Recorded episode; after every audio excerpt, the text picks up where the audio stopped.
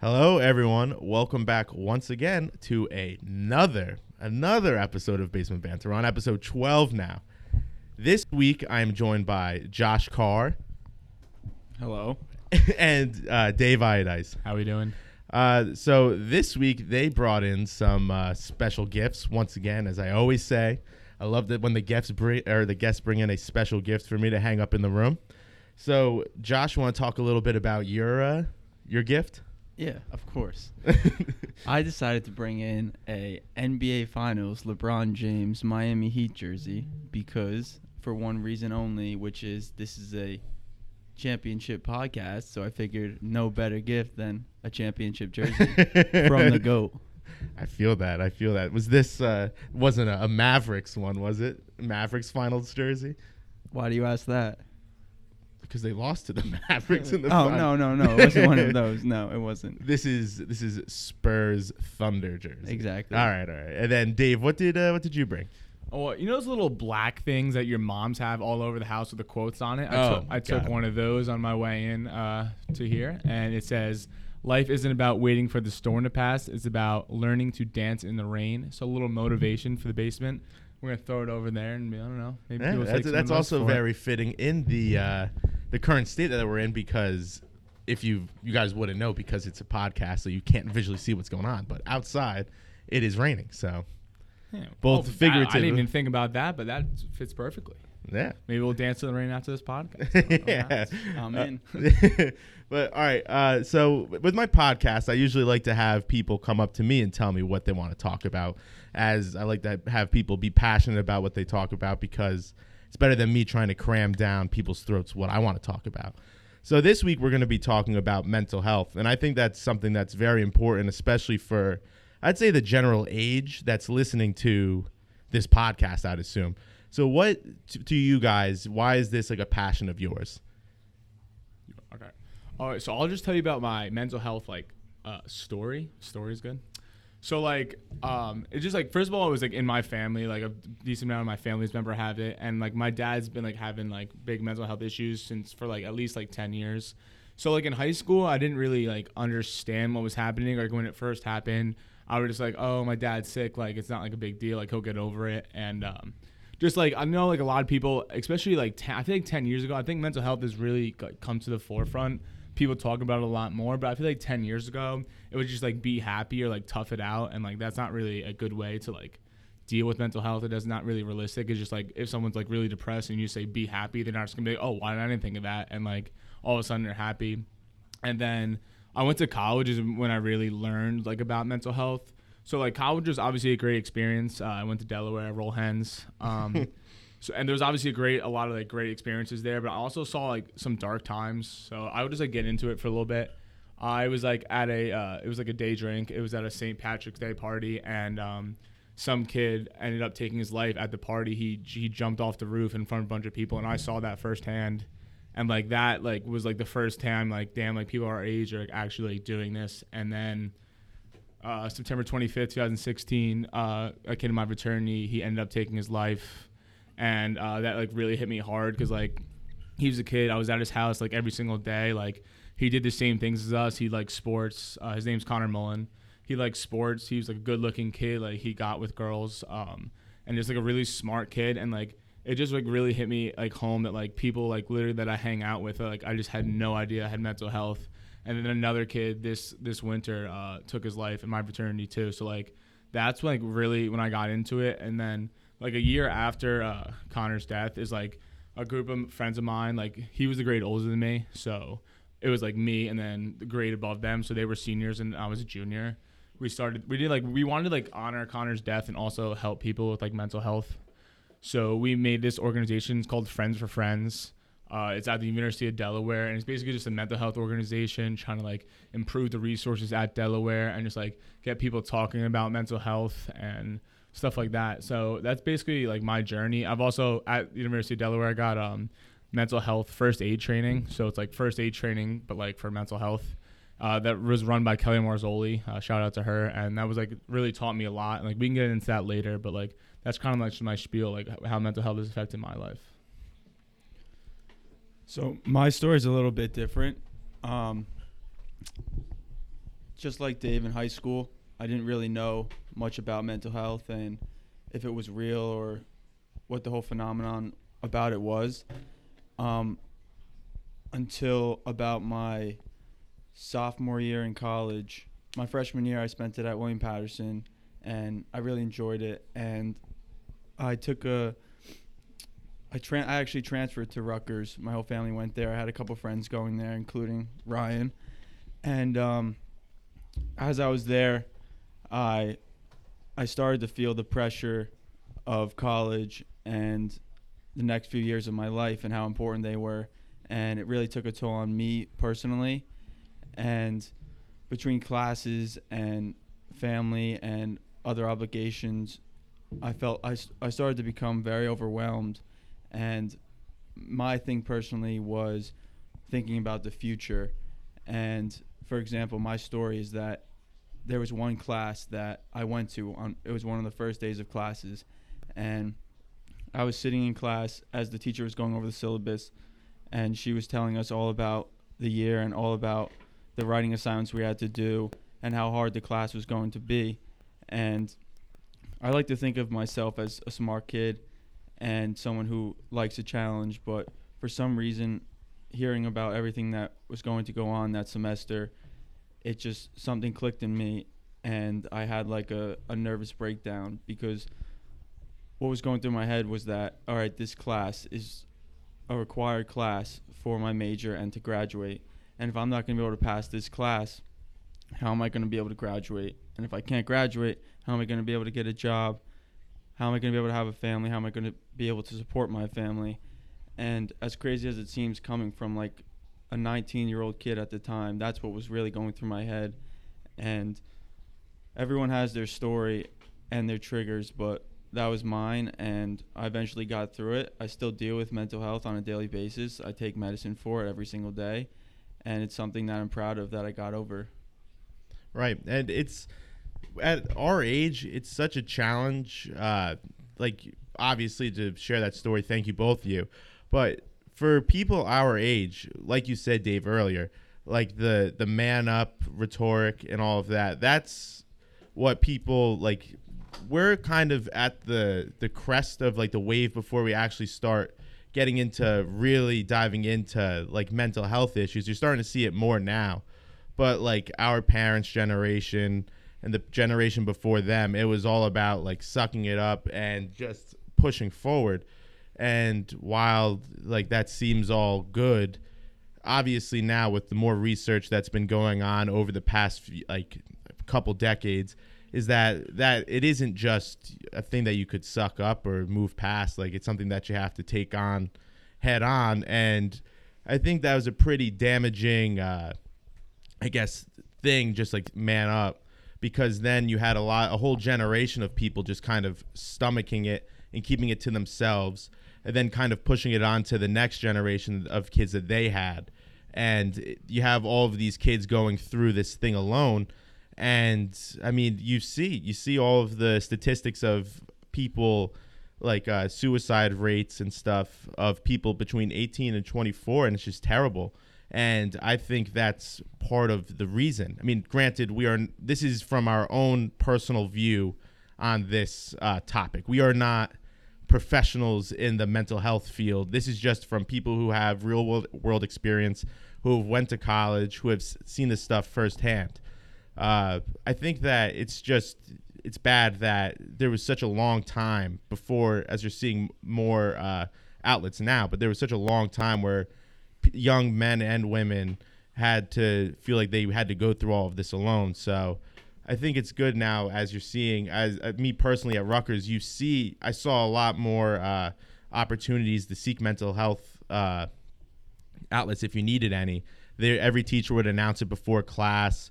Uh, you saw a bunch of student uh, organizations on the sides of the road offering and extending these helping hands to the students, which I think is critical if we're going to be able to to take on these kind of issues because we've obviously you guys both are finishing up well Josh is finishing finishing up school this year and Dave's going on to grad school so you guys know going through college it's stressful Right. and some people and especially mixing that into it it's just gonna it's overwhelming so I mean, I think that the the more um, the more visible help that we're seeing at schools, obviously not enough still, but the steps in the right direction. I think. Right. And I just want like on the man up topic, like I feel like when someone says man up, like it's kind of like then the person will start like self blaming them, like thinking it's their fault they feel this way, and like not look at like maybe like the environment that needs to change. And I think that's really important. So like you don't want to like if you if you're dealing with mental health, like it's not you don't have to completely blame yourself. Like there's other factors that go into it, and I think that's pretty important to note. Right. And on the also on the man up subject, I think that, um, like Ryan was saying, it stems back from, you know, back in the day when our parents were kids, and that's what their parents told them.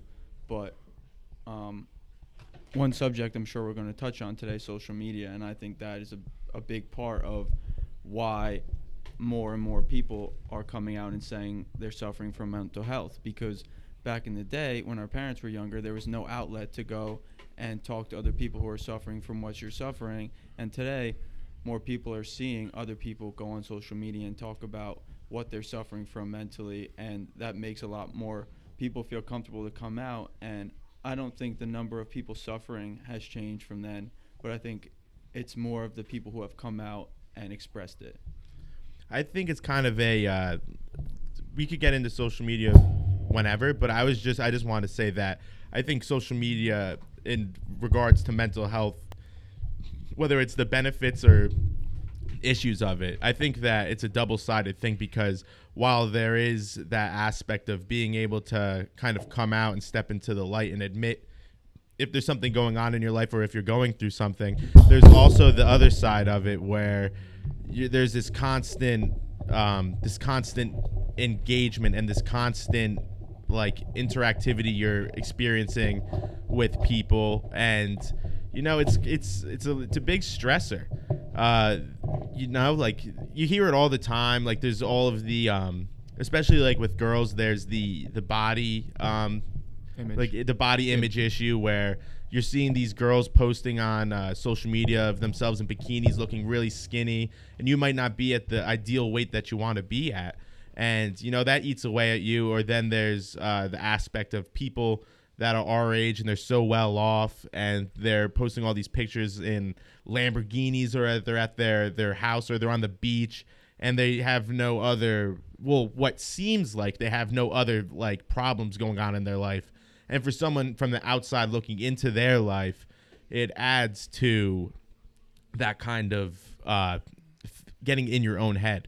In my one class i took at school they uh, we talked about that topic in detail and you're more likely if you're seeing someone who is like one of your friends if you see your friend at the beach or they're traveling abroad and stuff like you feel you actually mentally feel happy you have a positive reaction to them because you're happy for them. You know them personally and you know all in depth about their issues if they have stuff going on in their life and everything about them. So you feel good about that. But then your brain actually has a negative reaction when you see people that you may be friends of friends of. And they're posting, they're in uh, California, or they're at some cool party with a bunch of people while you're in your dorm doing homework, and you have a negative reaction to that mentally and that's because you don't know them on a real in-depth level but your brain's still telling you oh wow look at this person having all this fun while you're sitting in your dorm room and like slaving away doing homework. So that's a big thing. I mean we could we could get back to that a little later but I, that's just something that I think that comes with it when you're in college in these settings. Right. Well, I we'll just touch on social media now because like it was kind of in my head, but like I personally really don't like social media. Like I have, I like d- like two years ago, I deleted like all the apps on my phone. Like I literally have no apps, like no Instagram, no Twitter, no Snapchat. Like my sister runs my Instagram account, so if you're looking for likes, she like likes her own photos on Instagram. This way she gets her numbers up. But um, the thing with social media is like people are only betraying like the best part of their lives and like aren't gonna talk about like the negative consequences of their lives. So like I think that's like really like they're like if you look at someone's social media like Instagram picture, it's gonna be the best pictures of them. They're gonna be doing the coolest things, but that's not really like all like. And then like when you see that, you're like, oh man, like Josh is like having lives an awesome life, but like you don't know like what's going on like behind the scenes and like and I think a lot of people are also like competing with each other, like trying to look the coolest and like I don't know if you're like say I, like if you're single and you see like someone like someone you really don't like, like just got a new girlfriend, like they're so excited, like or so happy, like you're definitely gonna feel bad about yourself. Like why? Oh, like I want a girlfriend. Like why can't I have one? So I think just like social media, just betray, like people betraying the best versions of themselves, and it's like it's not like authentic or realistic. And I really, I don't really think. I mean, there's definitely benefits to social media, and like I'm not saying like I totally not on social media. Like if someone posts a picture on me uh, of me on Instagram, like I'm still gonna be like feel like happy about it because like oh like look like me my friends like we look great like this is, this is awesome. Like I'm not totally like blind to social media, but I just really do think that people are really trying to like just show how great they are and like that's really not like what their real lives are like. Not at all. And I, I think that people are so, like you said, so immersed in it. And I think that there's so much time spent on social media now. Like if you're sitting at home, you're on your phone on social media, and it's almost as if you don't really get a mental break from being involved in other people's lives. I mean, me personally, I I'm envious of you, Dave, for be like taking a step back from social media because it's just so much, you know. Like you're going on, and then you see you open up Instagram, there's a bunch of people on the beach, or there's a bunch of people on vacation and stuff while I'm at work, or you go on Twitter and you see all of these people uh, have like millions of followers and millions of likes and stuff, and just in general, uh, our age group, like it, that's the like is Yeah. is a like kind of like a a temporary temporary medicine that people feel that they have that if they think that if they can get a bunch of likes on a Instagram post or on a tweet or something then that's gratification to them that oh yeah like I actually am worth something and if you don't then it has a opposite connotation so that's what I was kind of getting at before where you see these these millionaire people our age that have like they get like 5 million likes on their post. Meanwhile like you're posting pictures of stuff that you like and you're getting no return back from there. It's a negative thing. And actually instagram i believe is trying it in certain places. They're cutting out likes temporarily to see what's going on. And people are actually like freaking out about it. And i think that's something that it goes to show that people are too involved in this fake version of themselves like the best version of themselves and not really focusing on themselves within Right, especially with the likes, like um, you so like yeah, so say like you set your record high is 400 likes, and like you're gonna be happy about that, you're gonna be pumped, but that's gonna like that feeling is gonna go away, and then the next post, say you don't get 400, you're gonna feel bad about yourself, and it's literally likes on Instagram. Like I, I don't I don't know why people really are so obsessed with it, and like I think another thing about social media is like say like there's that certain person you want like you like want to see your photo and you're constantly looking at their like if they're looking at your snapchat story like i was like i deleted snapchat last and like i was like on a run and then like I was like thinking about if this person looked at my Snapchat story, and then I just like came like, why do I care? Like, why am I like stopping mid run to look at my Snapchat story to see this person like looked at my like Snapchat? So like that was like my final straw with like social media. Like I'll still look at it, but like all the apps are gone, and I definitely like noticed like a change in my mood. Like I just don't, I just don't care about like that anymore. Like that's like that was a big stress in my life. Like who's looking at my, uh, or like how many likes am I getting, and who's looking at my Snapchat story, and like in, in the end, it, it doesn't really matter. I completely agree that social media is definitely bad towards mental health. After I heard that Dave deleted all his social media, I did try it, and unfortunately, I'm a weak human being, and it didn't last very long. However, I tried it, and I did notice a significant change in my mood, and you know, not caring about what everyone else is doing. But one huge thing I think that is bad about, for example, Instagram is that you see all these kids, like we were saying, posting their Lamborghinis on their social media. However, half the time these kids are posting on social media, they rented it for the day or rented it for the weekend. They don't even own it. They're just trying to portray their life as something completely different, which isn't helping anyone. You know, like you see some average kid and he sees a kid the same age as him driving around in a Lamborghini. Some of these kids are thinking, you know, like if he's doing it, why can't I do it? And it's just not realistic. At 22 years old, you're not going to be driving around in a Lamborghini unless you're a trust fund baby or, you know, your your parents are completely loaded. Like you you can't develop a career to to buy a Lamborghini at 22 years old. And another thing that I think Instagram portrays that is really really harmful to mental health is um, fitness icons. You know, they're on there and they say that they're there to um, promote people to change their lives and to get more active. But you see all these guys and they're completely jacked. They have six packs and they're huge and they're what every guy wants to look like. But what no one thinks about or knows is that they've these guys have been lifting for 10 years and not only that, they're on steroids. It's not natural. None of it's natural and it's nothing that the normal human body can achieve. And as someone who, you know, works out every day and is really trying to change their body, you see that. You see this guy who has this chiseled six packs, these these broad shoulders, everything you want in a body, but it's just it's just not feasible. And it, it really really affects people who who struggle with their their body image.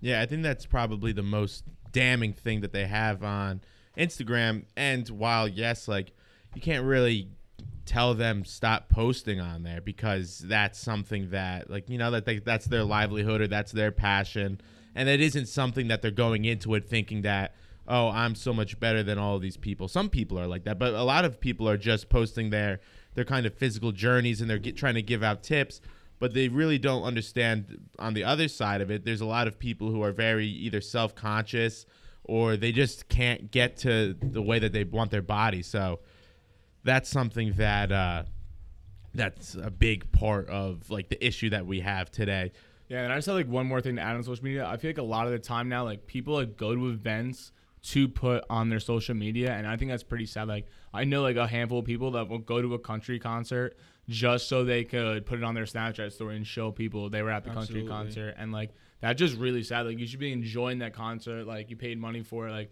it's a really good time, but you don't have to like you don't have to do it solely to like put it on your social media. And like I think it's a, like more thing for girls, but I think that's really prevalent, and I think that's something that's like really should try to change. well there's such a large scale of like the people that our age that are on social media like for instance i'm just going to throw some uh, facts out. 78% of people 18 to 24 are on snapchat. 71% of people 18 to 24 are on instagram. 45% are on twitter which i think is shockingly low but there's Very still a lot of people on twitter in general. And 73 uh, percent of teens in general have smartphones. So it's not only just like sir, it isn't like there's only a couple people that this is affecting. Like like a l- lot of people, a lot of people out there are on their social media and on their phone. A lot of people our age, if you go and you look at your phone, you could see how long you were using your phone and what you were doing on there. And you would be shocked how much time you spend on social media. You don't think about it, but every second in the day, I mean, this is. I'm, I'm not trying to uh, to to predict your life, but I a lot of you, I bet, when you're at work or when you're like whatever, like going for a run, or if you're at the gym and in between reps, and you probably are on social media. And that takes up a lot of your life. So think about all of that part of your life that's set into looking at other people's, like looking at other people and thinking about like their lives and stuff like that. And you read, I think you just read too far into it without you even really noticing. And another statistic kind of bouncing off of that idea is that um, the more social media platforms that you have uh, this is from the Journal of Social Science and Medicine. So this is this isn't me just doing like research. This, This is, is from legit. like this is this is legit. This is le- a legit statistic.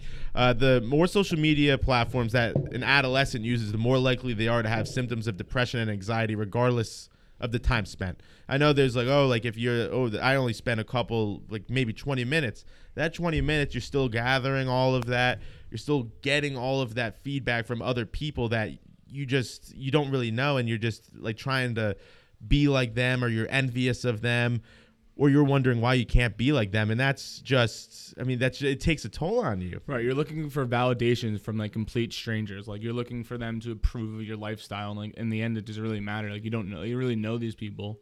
Like you went to high school with them. Like why do you care? Like really, what they think? Right. And I just think it's a it's a bad cocktail to be mixing in with that that social media aspect of fully being immersed, especially at like kids in school. Like that's like the thing that I think the most is the the most scary time for it because for someone who is 18 to 24 years old and this is like your first time on your own without your parents without some kind of uh, guardianship on you. It's just you and your thoughts. If you get uh, dealt a bad hand with roommates it's just you by yourself in that room. And between the stresses of the anxiety and stresses that you have going to class and trying to like keep up with like like you said Josh like a lot of the classes at school are not like what you're taking in high school. This is no longer just drawing whatever. Like this is like some like crazy stuff and it's really stressful and takes a toll on your mind to begin with. And then throw in you're looking at your social media and you're seeing some kid your age at the beach like hanging out while you're barely you're struggling to to get like a C in your physics class. It's scary.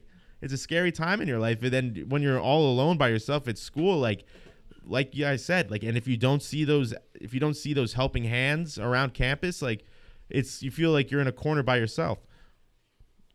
So i mean yeah like that's that's what i i mean. Like like you said dave you have you yourself started you and your friends founded that thing at school. You want to talk a little bit more in detail about like what that's about and like how that helped like kids on campus like for you because i've i mean i wasn't at delaware but i saw you like active on social media for it trying to raise awareness about that it's there at school so Right. Yeah. So it was an organization. It's like an RSO, Reddit School, whatever. It was. It's called Friends for Friends, and like basically the main idea behind it is like we didn't want anyone like suffer in silence or like feel like they're alone. Like a lot of times when people are really depressed or have a lot of anxiety, they feel like they're by themselves. And like Friends for Friends, like basically saying like we'll be your friend, like come to us and like we did a lot of different things. Like we had we raised money. Uh, we needed an endowment for like uh, the school for the um, the counseling center. Like we raised money for that, and we did different things like uh, like we put like ro- like uh, roses when in the library during finals to get everyone stressed, or like little sticky notes that said like you can get through this or whatever, and just like a little smile. But um, I think the really the best thing we did uh, it was toward the end of my like the end of uh, Friends for Friends is we did this thing where basically like everyone is you're like anyone can become like you can be a member of Friends or Friends, you can just be a regular student, seen on social media.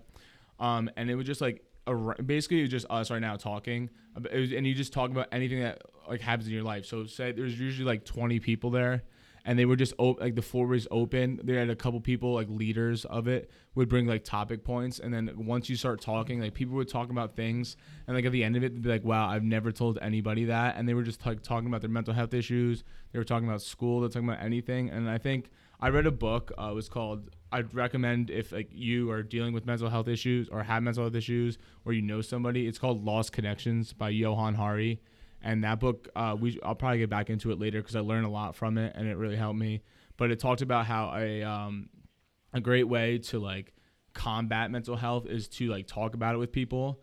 There's like two things about it. So one, um, if you're if like you have a mental health issue and you talk say I talk to Josh about it, like he would know about my issue and like he would like keep checking in on me and like it was just good to know that it's just like a lot of people feel alone so now and it's not like it's not i'm not dealing with mental health by myself like it's me and josh and another thing is like um, a lot of people with uh, mental health issues feel like they don't have like a purpose or whatever so if i brought it up to josh and like we're whatever we talked about my mental issue and then josh came back to me and i was offering support to josh or giving him advice that would help Josh feel like he has a, or it help me feel like I have a sense of purpose because I'm helping Josh. So like that was like a really important thing that he said was like reconnecting with people and like talking to people and like learning about their problems and just and you also realize like, like it's not just me like a lot of people had said again I'll say it again people feel like alone and like say Josh has a very similar issue, then it's it's us together versus mental health. Like it's less daunting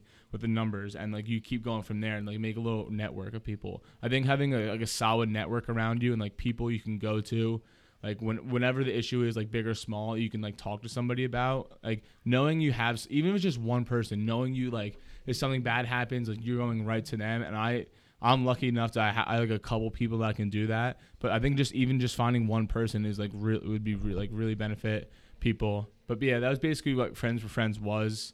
It was just it was on it was like we started off it like went all over the place. Like one point it was just like just for walks, but um it was basically we wanted to uh, honor Connor, and then we also like obviously didn't want this happen to anyone else. Like it was a tough time for his family, tough time for the fraternity, tough time for just the school community in general because it just like it was like a wake up call. Like people like at this school, at the class you're going to, like sitting right next to you, are like they're dealing mental health issues, and you might have no idea about it. I think, uh, Dave, what you did with Friends for Friends is absolutely amazing, because I think one of the best things for people suffering from mental health is feeling that one you have a purpose and two you have someone to go to. For me personally, it was my family. Um, no matter how low I got, I knew that I still had my family, and um, just knowing that you have someone there who's going to care about you at all times, no matter what when you're at your highs or when you're when you're at your lows. There's always going to be that person there who who really cares about you and really loves you. And even when I was at my lowest lows, my parents were there for me. They wouldn't mind. There were times where I sat in my bed for days on end, and they were there catering to me, making sure I was okay. And because of them, I'm where I'm, at now. And some people don't have family like that or that person to go to. So for Dave to do something like Friends for Friends is like really amazing because some people are at school and they maybe live across the country or they don't have access to go to their parents or they don't even have parents or they don't have anyone to go to. They have something like Friends for Friends because like I said, having someone to go to to talk to is one of the biggest things. And um it's just if you don't have that person constantly telling you that you are special and um, there are other people suffering like you, then you're you're gonna go crazy. You're not gonna you're not gonna know what to do with yourself. And another point, good point that Dave brought up is feeling like you have a sense of purpose. One of the biggest issues for me was that I felt like I had no purpose. I had nothing that I felt like I was great at, nothing I felt like I loved. But over time, you learn to figure things out, and you also learn that at 20 years old, you don't have to have that purpose necessarily. You don't have to have a purpose for the world. You don't have to have found it yet. You know, like some people's purpose is having kids. You know what I mean? Like it's not just your purpose isn't like some of these guys who are professional athletes. Their purpose is to play professional sports. You know, and some of them who some of these guys who are even playing professional sports, that's not even their purpose. Some of these guys, you know, came from really bad neighborhoods, and their purpose isn't just to to play that sport at the best possible um, place, such as like the NFL, the NBA, but their purpose is, you know, getting out of where they came from and making sure that their kids don't suffer from what they suffer. But everyone has to find their purpose, and sometimes it's much harder for others. But finding that purpose really, really helps you get out of that hole. Yeah, and uh, going off that, I think it, like oh, like today's society, people are always expected to have like their life plans out. Like you go to elementary school, then you go to middle school, then you go to high school, then you go to college, and then you find a job. Like some, there's gonna be bumps in the road, and like exactly. there's like it's okay like to not have your whole life planned out. And I think that's especially a time uh, like just graduating college, like. I, I'm going to grad school, so like I kind of like I already knew like I had a plan after that, but like a lot of people like are like have a ton of stress because like once you graduate college, when you see somebody at a, like a grad party, you see like a parent, they're like, "Oh, what are you doing after school?" And like you're expected to have like you're you're supposed to have a job lined up out of college, and like that's just not the case anymore. So like, and that that stress because like why like why do not have like oh Brownie has a job out of college, like I need to have a job out of college, like Brownie has a plan, but like one comparing yourself to others is gonna like affect your mental health, and like it's okay not to have like this plan, like life like you're gonna figure out some like things and like some it sometimes it takes a little bit. Yeah i was gonna say i saw a really good documentary the other day going off of what you said josh about like people having to find like a purpose in life. It was called the many lives of nick uh, Buoniconti, and he was a professional football player for uh, the miami dolphins when they went undefeated and won the super bowl. And he was someone that was from a like a whatever like a whatever run of the mill Italian family. The dad was a baker and he tried to play college football, but he didn't get heavily recruited. Then finally played for Notre Dame, but then didn't really get heavily recruited into the NFL, and then now is a Hall of Famer. But you would think that oh he's a he's a Hall of Famer, so his purpose in life was the NFL, but no, because he was also a lawyer. He was ended up being the CEO of uh, a, like the American Tobacco Company, and you'd think oh so then he was a very wealthy, successful man. So that was his purpose in life. No, the thing that was his purpose in life was eventually uh, his son was a uh, college football player and he got paralyzed during a game. And he dropped he was a CEO of like one of the biggest like a Fortune 500 company. And he dropped what he was doing everything with that and swore his life to the the Miami project which was helping uh, trying to find a cure and raise money for uh, people who suffer with paralysis. So like even though then that was when he was in like his like 40s and or 50 years old like you that's what the problem is is that like you said Dave everyone is expected now to have a plan you're expected to go to high school. You're supposed to do good in high school. You're supposed to go to college. You're supposed to graduate from college, and then you're either supposed to go to grad school or you're supposed to get a a, uh, a job right out of school, and then boom, that's your that's supposed to be your plan in life. And if you don't do that, then everyone has this kind of misconception that oh, if I don't have that, then I'm a failure. And that's such a heavy toll because I mean you hear it a lot now that now it's like now your four year degree is kind of as if you went to high school. And if you can't not everyone can go to college. Not every person can either afford college. Not every person is smart enough to go to college. And not every person can handle that structure in their lives. And it's a really dangerous thing that it seems now that in the media and things that you read and and like uh, pop culture that if you didn't go and do your four years of school then you're going to get punished for it and you're not going to be seen as this successful person.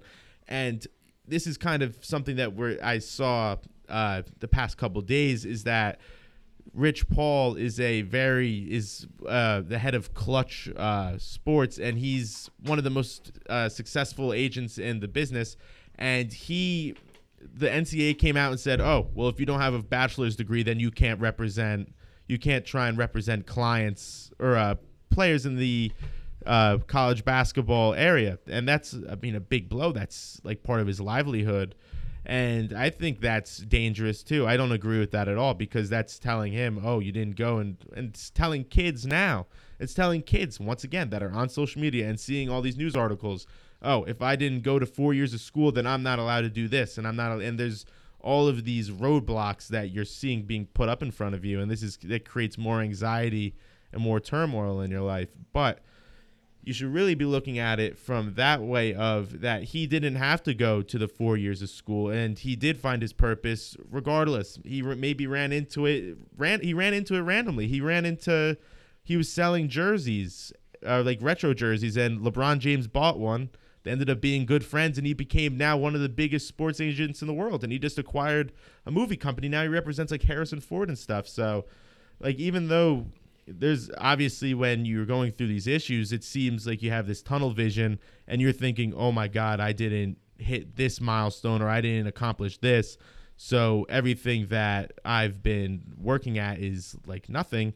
And you just have to realize that life is kind of funny and you you may not see it now, but eventually down the road you're to run into your opportunity that is to be your purpose in life.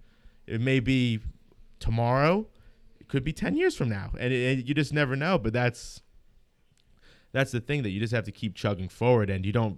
That's the problem with these mental health issues is that you can't really get outside your own like box that you cave yourself into. I completely agree. I mean, it's always good to you know have a plan for the future, but one thing my dad always told me is that no matter how much you plan, it's never going to go perfect. You know, like you plan to go to college for 4 years as as say a finance major and then become a you know financial analyst or something after you graduate.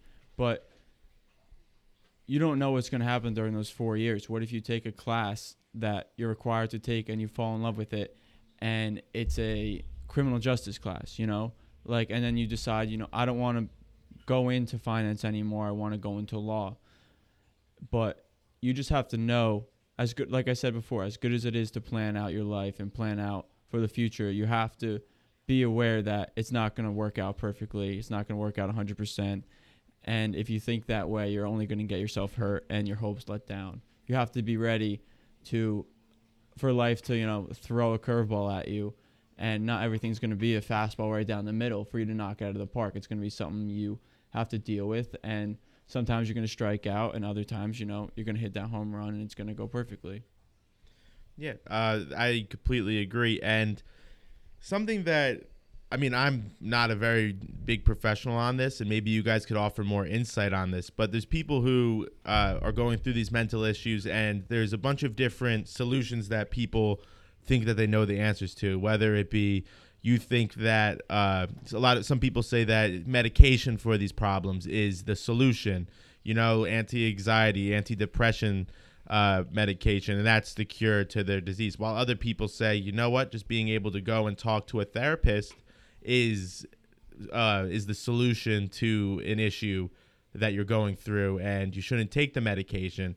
And I think that you, I I don't really know too much about it, but what is your like opinion on like is do you think like like talking? I because I personally I feel like nothing is better than being able to have like a real in depth conversation with some someone about if something's bothering you. And there's like some things that you see in like I don't know like some things in the media I disagree with like I feel like sometimes they're giving uh like prescribing too many kids like medication for if they oh they have they're acting up so they have to take ADD medication or if they're too hyper so they have to take that. And I don't really agree with that. And granted that's not the same as if someone is suffering with depression or something like that and they should be taking it. But you know like I, I personally i feel like being able to actually talk with the person is a better first step than just instantly going to a doctor and having the doctor write a prescription for you Right. Yeah. So I think we should like start with like like talking about like antidepressants or medication, whatever, and then we can go into like solutions of like how like we help or like medicate ourselves for like mental health.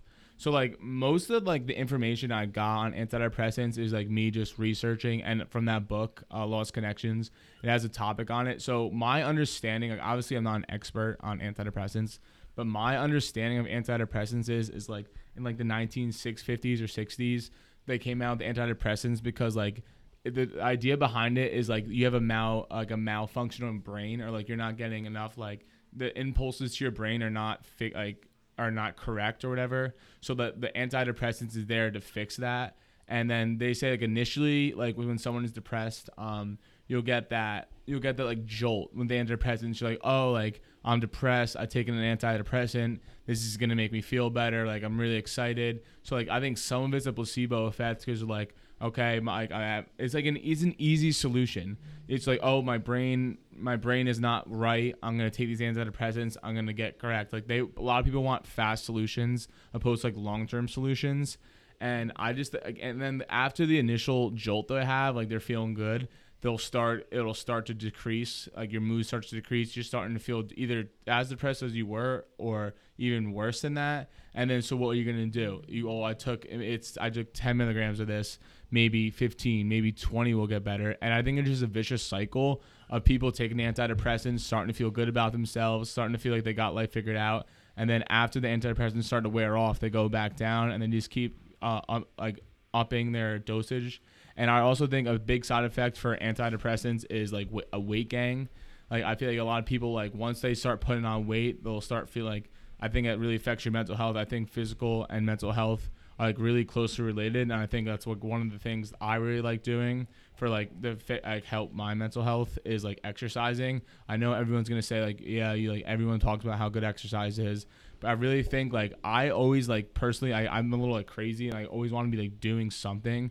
So I, I think like exercising like kind of tires me out and like it's like I don't know like slows down my brain because like I'm like just a little more tired. I don't have all that energy. I get the energy out and like I'm not saying like if you're just like if you're just sitting on the couch, I'm not telling you to go up and like run like a ton, like uh, 10 miles. Just even if you go outside, I think going outside is very important too. We can talk about that later, but like even just walking around for 10 minutes, like you feel like again a sense of accomplishment. I got out, I did something today. I walked for 10 minutes. You start feeling good. Maybe you start seeing like uh, good changes in your body, and I really think that's that. But uh, Josh, you want to talk about antidepressants? Um, I think you know medication for mental health patients is definitely case by case. Um, for someone like myself, as I said earlier, I'm still I still take medication every single day. Not ashamed of it. It it absolutely helps me. There's times when I think, you know, I'm fine. I'm doing great. I'm happy. I'm not, you know, I don't have anxiety. I'm not depressed. Why do I need it? I stop taking it and, you know, a week later it's finally out of my system and I notice myself laying in bed longer, being more upset, getting anxious over things I shouldn't be getting anxious over, and it's something that I need. You know, like whether it's a placebo or not, when I take that medication every morning, I'm I do better. My days are better. I'm happier. I fight less with my girlfriend. I fight less with my parents. you know, like I'm just a better person overall. And but like I was saying, it's case by case. Some people don't need that medication. Some people do better just talking to some to someone about what's going on in their life and having someone like for me personally, I had my mom to go to all the time or my dad or even my sister sometimes to go to when I was down. But for people who don't have that, having that person to go to week by week or you know as many times as you need to to talk to about what's really bothering you can really help just as much as medicine can. And there definitely are negatives of medicating these people who suffer from mental health because um, some of the drugs that you can get prescribed are very addictive, such as you know Xanax, Klonopin, drugs of those magnitude, and it's really not hard to go into a doctor's office and get them prescribed, which I think is the biggest problem of them all. You can go on the internet and you can look up what are the symptoms of depression and anxiety and go right into your doctor's office and list those off. And a doctor, they don't they don't read your mind. They don't know if you're lying. They don't know if you're telling the truth. And they hear some kid who's talking about how much he hates his life. You go into a doctor and you're like, oh, you know, I'm thinking about um, taking my own life, or I'm I'm really sad all the time. All this stuff about being depressed. And the doctor's like, oh my gosh, I have to medicate this kid. I have to give him something. And then you give him Xanax, and next thing you know, he's dependent on the Xanax. Just like Dave was saying you take the Xanax, it makes you feel better, and then you get off it a few hours later, and not only do you feel just as bad, but you feel worse. And you're like, all right, I need another Xanax, and then that Xanax isn't strong enough, and not that our topic is you know like opioid um, misuse, but that's how it all starts. You you get dependent on something, and then you can't live without it. And for some for someone suffering from such a bad illness as mental health, if you can't live without a pill, then it's just not going to end well. That's that's like a good point that you made, Josh. That I could kind of tie into Dave's because I agree with Dave that I think being able to actually tether yourself to something like have some kind of uh, positive, like a positive addiction. Like you're saying that there's like a, it's very easily for them to get addicted to these opioids or be dependent on these pills or something. But I think that also what you're saying, Dave, is that there's a lot of also benefits of being addicted to something like positive, like being involved in some kind of uh, workout routine, or even just joining a club. Maybe you're not some guy who or girl who's a very active person. You know what? There's plenty of outlets that there are now, especially with like um like there's like e gaming leagues now. There's a ton of clubs that you could find somewhere. Trust me. There's my one roommate my freshman year of uh, or my sophomore year of college was in like some like uh, like anime club and you'd go like uh, dressed up like whatever i don't know what that was but you know like that was that was like what made him happy and you, that's something that you have like to look forward to and kind of a distraction from all of these things that are in your own head and something else that i think is important for like especially younger kids is organized sports. Even if the, you know what the kid might not grow up and be in like end up loving sports, but it doesn't hurt because you're not only trying to get them involved in something that's something that is a uh, like a regiment, something that's going to keep them distracted for or keep them busy, keep their mind busy, keep them thinking, but it's also going to introduce them to a ton of friends and being able to get your kid involved in like other kids' lives at a younger age, I think is important too for when they grow up. Because, like you said, that when you when you run into a uh, a, a rough spot in your life, you want to have people to turn to. And if you're just kind of being like, oh, like my kid doesn't want to do this, so whatever, I'm just gonna let him sit in his room and play Xbox all day by himself. And that's you know that's the thing. A lot of things now they aim to point at. Uh, like you know like video games in uh, regards to like people being more violent or uh, more like violent crimes and stuff. But I think that being I think it's more of the fact that these are all isolated activities opposed to actually letting your kid go out and play a sport. And I know obviously football is uh, under heavy scrutiny now with uh, like concussions and all of that. But even if you get them to go out and play basketball, I mean, my parents when I was younger, I played soccer, football, basketball, wrestling, uh, lacrosse, and baseball. And I have a ton of friends that are all different friend groups now, but just having all of these different outlets later in life. I'm not a, I wasn't a college baseball player. I definitely did not play football at, at Rutgers, but you know what? Like you, you still have these people if you want, if you, you end up having that kind of shared hobby. You know, you could text a kid that you played baseball with young when you were in high school or something and be like, oh man, like what do you think about this team? What do you think about the Mets?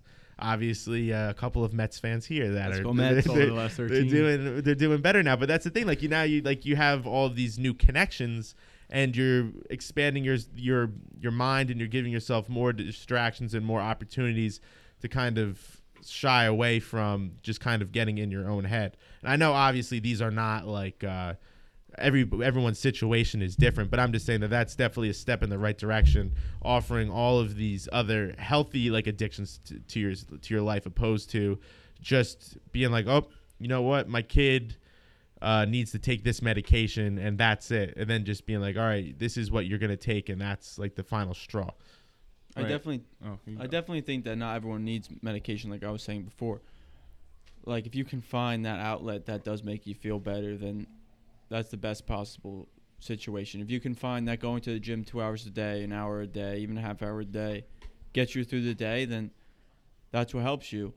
And finding a purpose, like we spoke about earlier, can be your own medication. You know, I took a year off from school while I was going through my mental health issues. And one thing that really, really, really helped me get better was finding a purpose. And even if it was just, you know, working at GNC a few days a week, it still gave me some sense of purpose because I was helping people. Like, people would come to GNC and they would ask me to help them change their lives. They would ask me to help them find them. Um, they would ask me to help them find them certain supplements to get them to the next level. And as someone who, you know, works out every day, they would ask me advice on workouts and nutrition. And even if it was just one person a day or one person a week, knowing that I gave someone valuable input that they're going to use for their lives really, really helped me and gave me that sense of purpose. And it can be something huge or it could be something small, but as long as you feel like you have that sense of purpose, I think that that can be just as good of a medication as any medicine. Right, and then going back, like if you take antidepressants and it helps you, like there's no reason you should like get off it. You should definitely stay on it. Like if it's if it helps you, good for you. That's awesome. But um, I think a big problem with antidepressants is, especially with doctors prescribing them, is it's like a one pill like fits all, and I really don't think that like that's the truth. And like there was like a story I was reading about. It was about this um this lady, her husband and two kids died in a car accident, and she was obviously depressed and very sad. So she went to the doctor and she's like, "Look, like I'm crying every night, like I can't sleep." And the doctor prescribed her antidepressants. Like, but like I think the moral of that story is like, so, like doctors are, are start asking why you are depressed. Like if so, like tragic moments like that are gonna make you depressed, does that mean you should take antidepressant? I don't think so. I think you should like go speak to like a therapist. I think talking to therapists is one of the best things you can do. People are trained to talk to pe- like to people that are depressed and like can give give insight like great insight on your like your situation and like I think uh, people are really ashamed not yeah, like ashamed to go to therapist but I really don't I don't know why people would be that like it's your mental health like it's like one of the most important things I think it's more like I think obviously mental and health and physical health are related but I think mental health is like the ba- most important thing in a person's life so like why would talking to someone like make you like less of a man or like uh like yeah so like that and um so I think doctors got to start. Uh, the doctors got to start asking why people are depressed, and instead of just prescribing them uh, like medicine. Yeah, and then like you said, like being able to go and talk to people. and you were talking about how it was stigmatized, kind of tying back to that man up role or man up thing. You're seeing more in the like um like media, uh like um like television and movies. They're also showing more people that are going through mental health issues and they're seeking help from it. I mean, this is or uh, this is kind of a classic one of them. But like in The Sopranos, Tony Soprano is going and talking to a uh, a counselor. He's talking to a um, like a site or a therapist, and the whole time he's always talking about how no one can know if he's he's going there because then he's going to be seen as mentally weak. But at the same time, you also see the effects of if he doesn't go to the therapist. You see him go into these wild um, spirals in his life. Granted that the guy is a whatever, like he's a mob boss and not Right. not the nicest person, but that's just like that whole thing of like oh like he's he's expected to tough it out because if not other people in his life would see him as weak and uh, it would affect his his whole life and his family but there's another uh, show that i saw out and it was uh, a man whose friend killed himself and he was actually thinking about taking his own life as well and from there after that moment he went and he was seeking help from a therapist and everything. So i think that it's good for uh, the future of our like um, like our society being able to show hey you know like kind of make it a, a norm that you can go and talk to these people. And it's not some outlandish like some taboo thing like they uh, paint it back in the day. Like it's it's good. Like you know you have to take care of yourself just like you can't go and uh, like that's that's like the one thing that I'm gonna say that there's a lot of uh, like you don't really talk about it as much, even though it's equally important, if not more important. You know for a fact that you cannot go to Burger King every day and stuff yourself with fries and just really let yourself go physically because then you're going to shorten your life.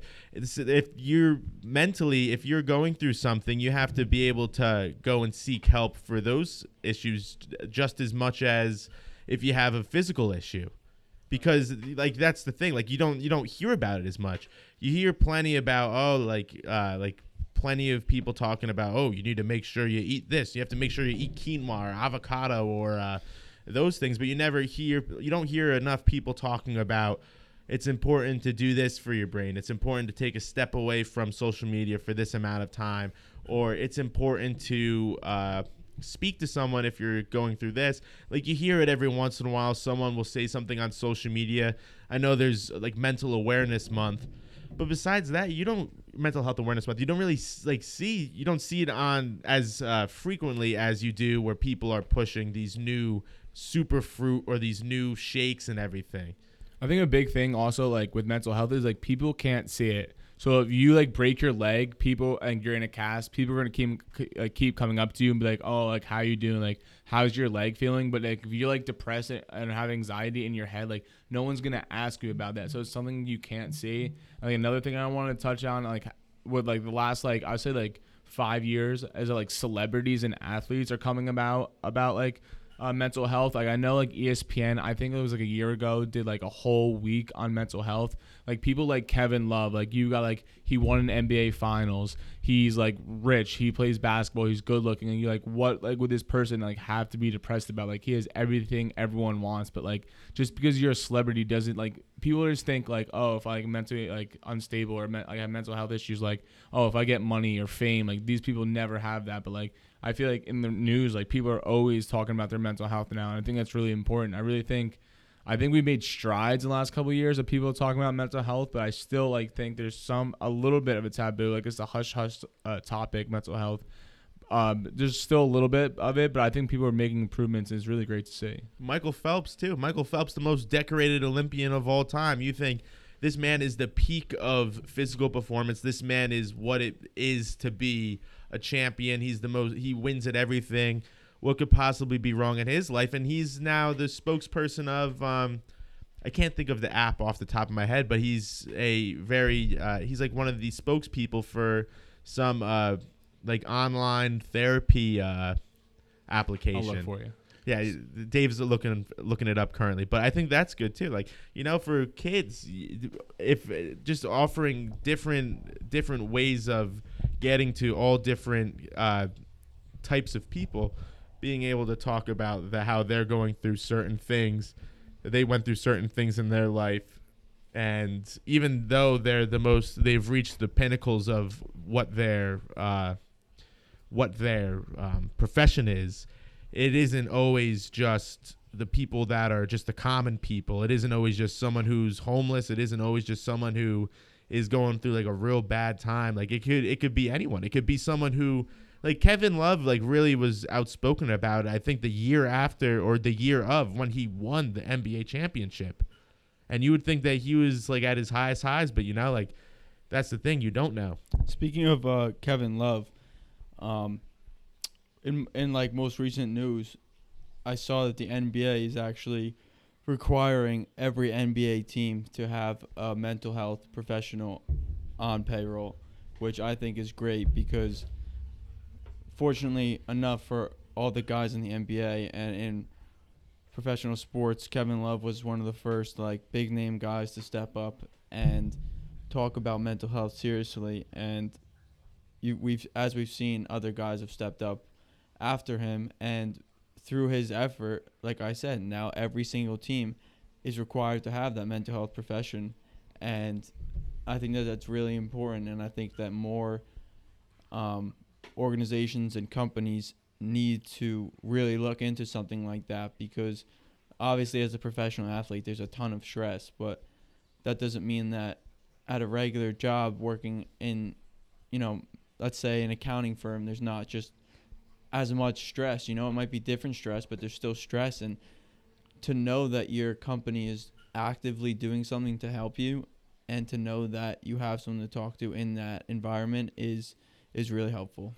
Right, and we're kind of diving into like mental health in sports, and like I really recently like came like within the last year. Uh, there was another person at Delaware that took his life named Sean Locke, and he was like a basketball. He played basketball at Delaware, and like it's something you don't think about. Like so like say you're a college athlete, like you're since like second grade you've been playing basketball, like you define yourself as a basketball player. That's Josh Carr, he's a basketball player.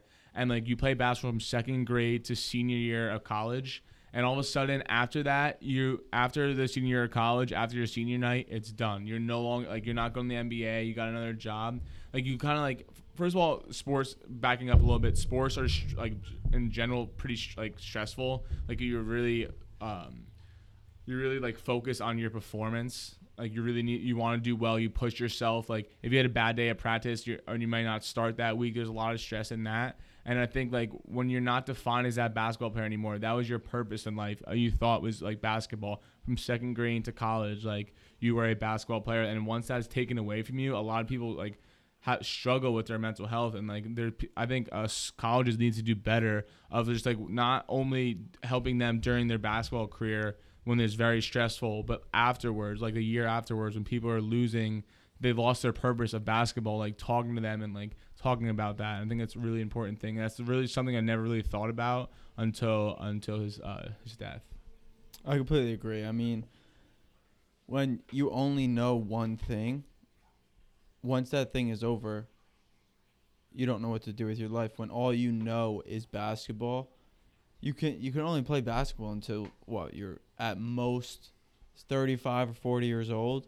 I mean, not everyone can do what the GOAT LeBron James is doing, you know, but like not everyone can play till they're 35 or 40 years old. You get to that point, and then what do you, what do you do with the rest of your life? Yeah, maybe you're you're financially stable because you made millions of dollars playing in those 10, 15 years, but what is your purpose now? Are you going to coach? Are you going to play in the men's league. You know, like nothing's gonna give you that sense of fulfillment of playing in the NBA at the top level. So for these guys who are all they know is basketball, they retire and then they go into these deep depressions because they don't know what to do with their lives. And I know it's definitely a stretch, but you can almost compare it to people coming out of prison. You know, they don't know all they've known. Some of these guys or women who've been in prison for 10, 20, 30, 40 years, all they know is life behind bars. And once you get out, you don't know anything else. And it, it's no difference with basketball when all you know is basketball and p- competing at the highest level. Once you stop doing that, you you feel as if you have no purpose. Ball is life. Ball is life. Ball is life, literally. Uh, yeah, that's that's like a good uh, point that you made because while it isn't, because there's a lot of also football players specifically that go through that post uh, post career stuff where you either you coach or you are a uh, you're a uh, like a what is it like an announcer or you're in the like uh, in the studio and you're being one of like a commentator on football. And if you aren't doing that then there's a lot of guys that sadly uh, you're seeing like a lot of people who commit suicide but granted that's also it's not only like uh, standard like depression and stuff but it's also CTE so I mean that's just a leveled up version of like what basketball players go through. But it's yeah, that's it's scary. That like with anything in life, also like prison, whatever. If there's a lot of people, what we were talking about before, you seem in life that there's your path, and then sometimes it doesn't work out that you don't like. You know, like it isn't the way you think it's gonna be.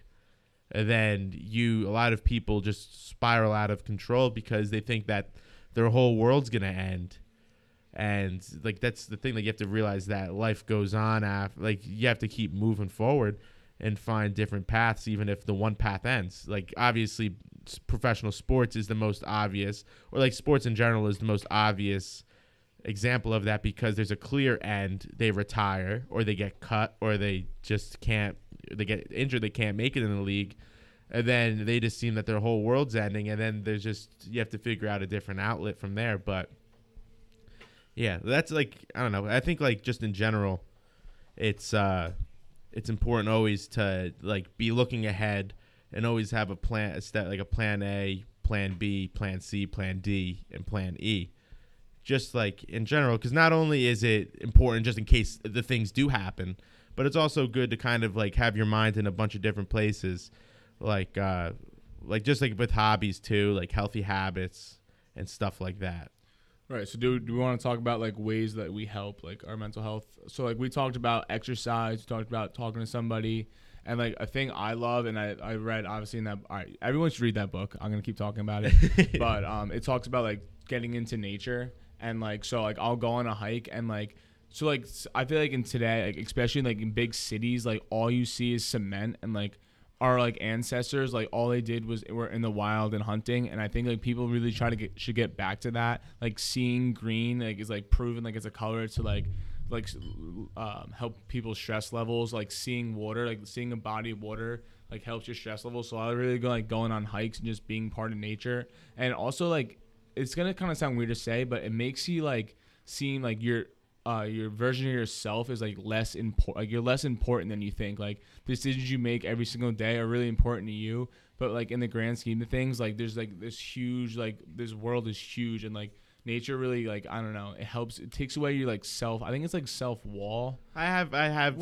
I have I don't know like speci- the specific term for it, but I have heard that where like when you're out in nature, you do realize that all of these material things or all of these things that you think are important, then you get out to like what really like being like a part of Earth is is just kind of like it's not it's just kind of being and existing kind of rather than thinking that there's these these uh, material things like having money or oh my god like to see the house I just bought or oh wow like the job I just landed and then you kind of earth your or earth yourself. You kind of bring your like yeah, like you kind I of think earth uh, yourself kind of works. Yeah, yeah, earth yourself. Uh, you kind of earth yourself when you go out into nature, and then you see that like you know like that those things aren't as important, and you kind of humble yourself. You kind of uh, recenter yourself on like the important things of life. But I, am going to definitely post that. Send me a picture of the book, Dave. I'll throw it on the uh, the Basement Banter Instagram. If you haven't followed it already, definitely do it. But um, yeah, I was gonna say for me personally, like something that I love to do, just that's just like this, like doing like a, a podcast. You know, it's a good thing. Like I, luckily, luckily uh, have not like have gone through these. uh I don't have like a lot of particularly like like say mental health issues, but like you know, like just like anyone getting out of college and stuff, like you're anxious in certain parts of your life. So like I was saying before, having different hobbies. So not only am I working at uh, staying busy, like doing like working, like having a job that like most people do, but also then like I also have uh, this podcast as well. You know, it keeps you your mind busy if I'm not at work, then I'm thinking, who can I have on my podcast? What could I talk about and stuff like that? How do I research that? Like, uh, like mental health wasn't something that I particularly was very well um, educated on, but you know, like when you like it's it's something interesting to like you get to look and you get to learn about other things, you get to talk, and that's like sometimes the best way of just you know like just talking, just talking in general is a good uh, mental like medicine. Just being able to say what's on your mind and everything and uh, yeah, so this, and then also I'm coaching youth football. So there's basically three levels of things that I have going on in my life. So, uh, you know, like then if just like giving back to, as we were talking about before, doing something for others, uh, like giving someone else like a purpose and helping other people meet their goals too. Because these young people, like, uh, not to, not that I'm some kind of uh, grand uh, role model or anything, but you know, like having like giving like these kids kind of guiding them, giving them life advice, not only in the sport of football, but also just life in general, is a pretty uh, gratifying thing for you mentally. So like those are like the things that I do that I like to uh, like kind of just keep myself level headed, keep myself uh, mentally right. Just having all these different, not like really distractions, but more of uh, like mental challenges for yourself kind of to exercise your brain because I think uh, our friend Mike Burns says it a lot that you ha- your brain is he says brain is a muscle and you have to work it out and you have to give it rest as well. So I think that's actually I mean granted I don't know how uh, how doctoral Michael Burns is. He is but, very uh, muscular though. Yeah, that's, that's that's I think that's like a really true statement that you have to be able to work out your brain whether it's reading books uh, like learning new things or having conversations with people, having conversations that you normally wouldn't have, and kind of challenging yourself. And I think these are all like good things to have just for like your own mental health because it works yourself out mentally. Yeah, I, I definitely agree. Um, I think that you know having something where you can just take your mind off of the rest of life. For me, it's you know just picking up a basketball and just shooting around, or or playing pickup basketball or any type of basketball. Like that's my outlet. When I play basketball, basketball is the only thing in my mind. There's no school, there's no life, there's nothing. It's just basketball. You know, winning that game or making that shot, doing whatever. And for some people, it's you know picking up a basketball. For other, it's picking up a guitar, and it's just you gotta find. For others, it's you know picking up an Xbox controller, or for for Ryan, it's doing his podcast or coaching. Like you just take your mind off of everything else in life, and you just focus on that one thing. And even if it's for a few hours a day, it takes your mind off of of the rest of life, and it gives you a peace of mind and like I said, it could just be a couple hours, but everyone needs that. Everyone needs to, you know, forget life and just enjoy where they're at. And like we said throughout the whole podcast, social media definitely doesn't help that. And as Dave was saying before, nature is something that really, really does help that because it, like, as unless you're one of those people who's taking out your phone to make sure you get that view on your Instagram you know, like you're you're out there just looking at nature and looking at how beautiful the earth is, and you're not thinking about anything else in life other than that surreal moment. And even if it's for a second, if it's for a minute, if it's for an hour, it's for a day, whatever it is, you're you're not thinking about life, and you're just getting your mind where you want it to be. And everyone needs to find what works for them. Yeah. Uh, like for yeah, what, were you gonna say something, That was Dave?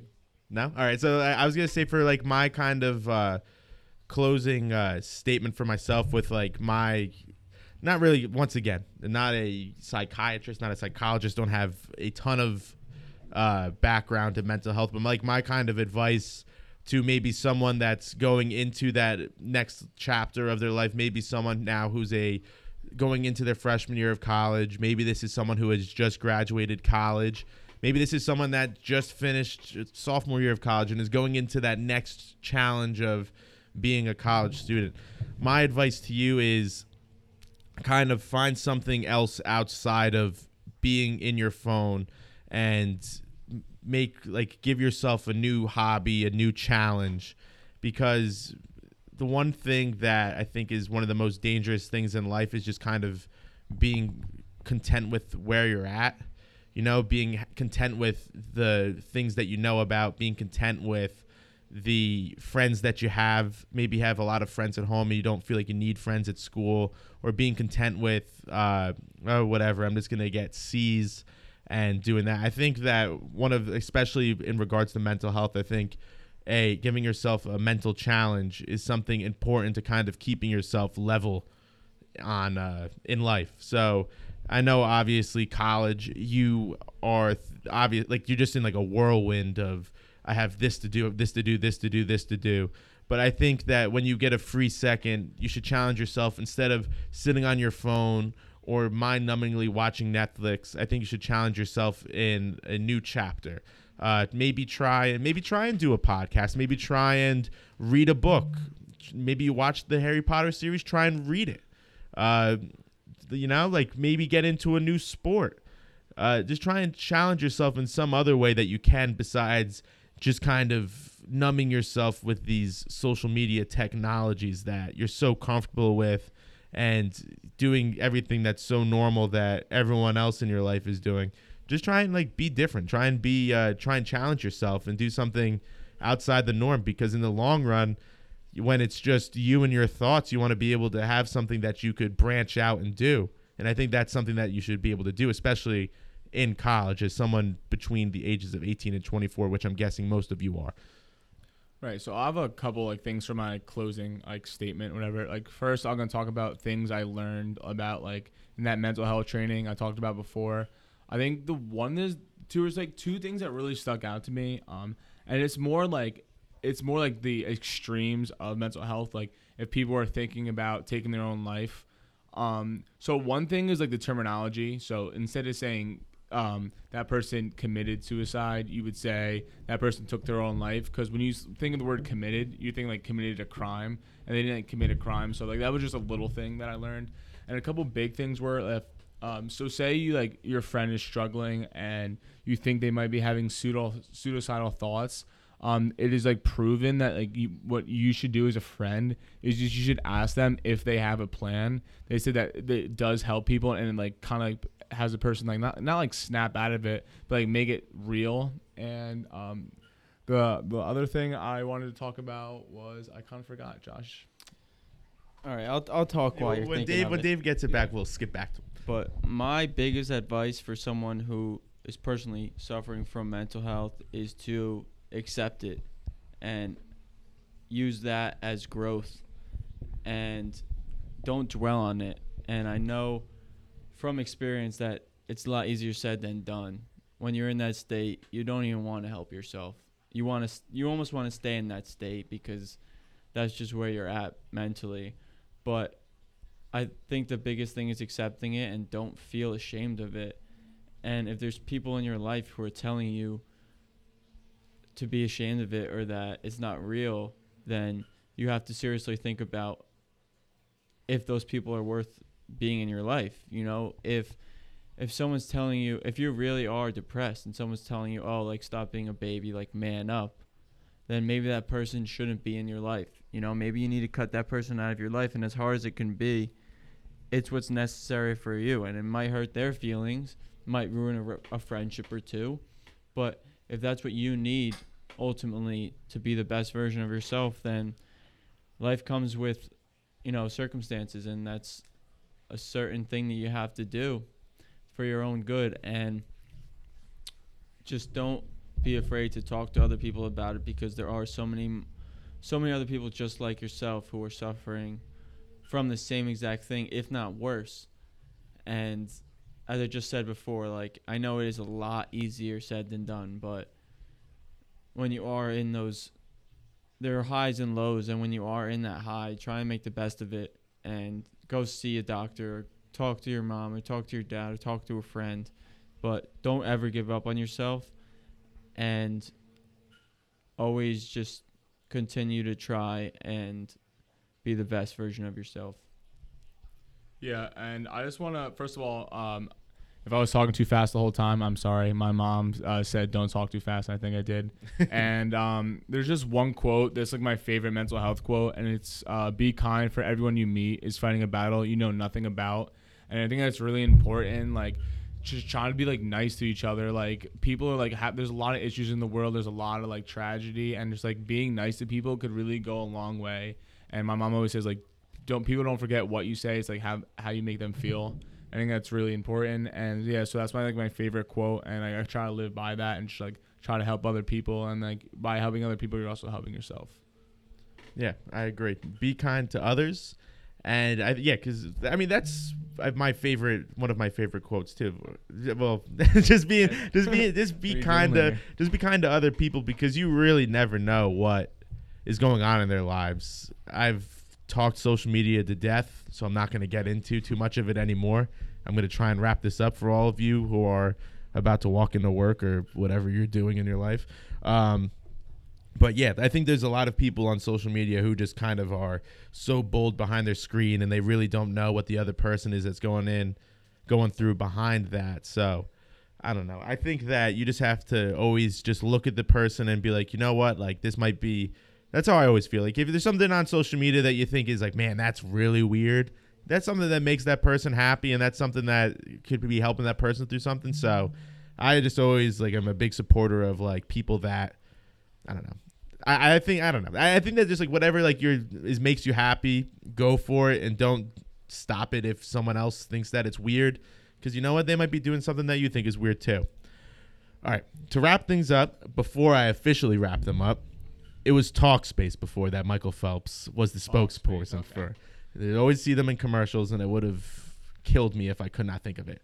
Um, so to wrap things up, thank you, Dave and Josh. I know it's not really easy to like come on here, not doing this before, and just talking about these things, let alone opening up and sharing your stories with everyone, all the listeners. So thank you very much. for Uh, having us, Brownie. for having us. This was you're, fun. you're welcome. Um, but all right, thank you all of you. I know this was a little uh, a different pace than how things usually go, but I think it's an important conversation to have. It's Uh, more serious than yeah, most. It it's more serious. fun, you know what? You're you're you're expanding your brain. You're learning more, learning about different people, and uh, a little a little challenge, a little a little break from the uh, the berating that I gave you.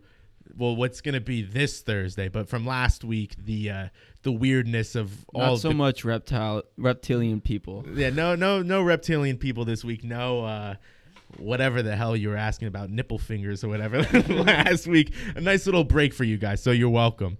Thank uh, Dave and Josh if you see them or whatever.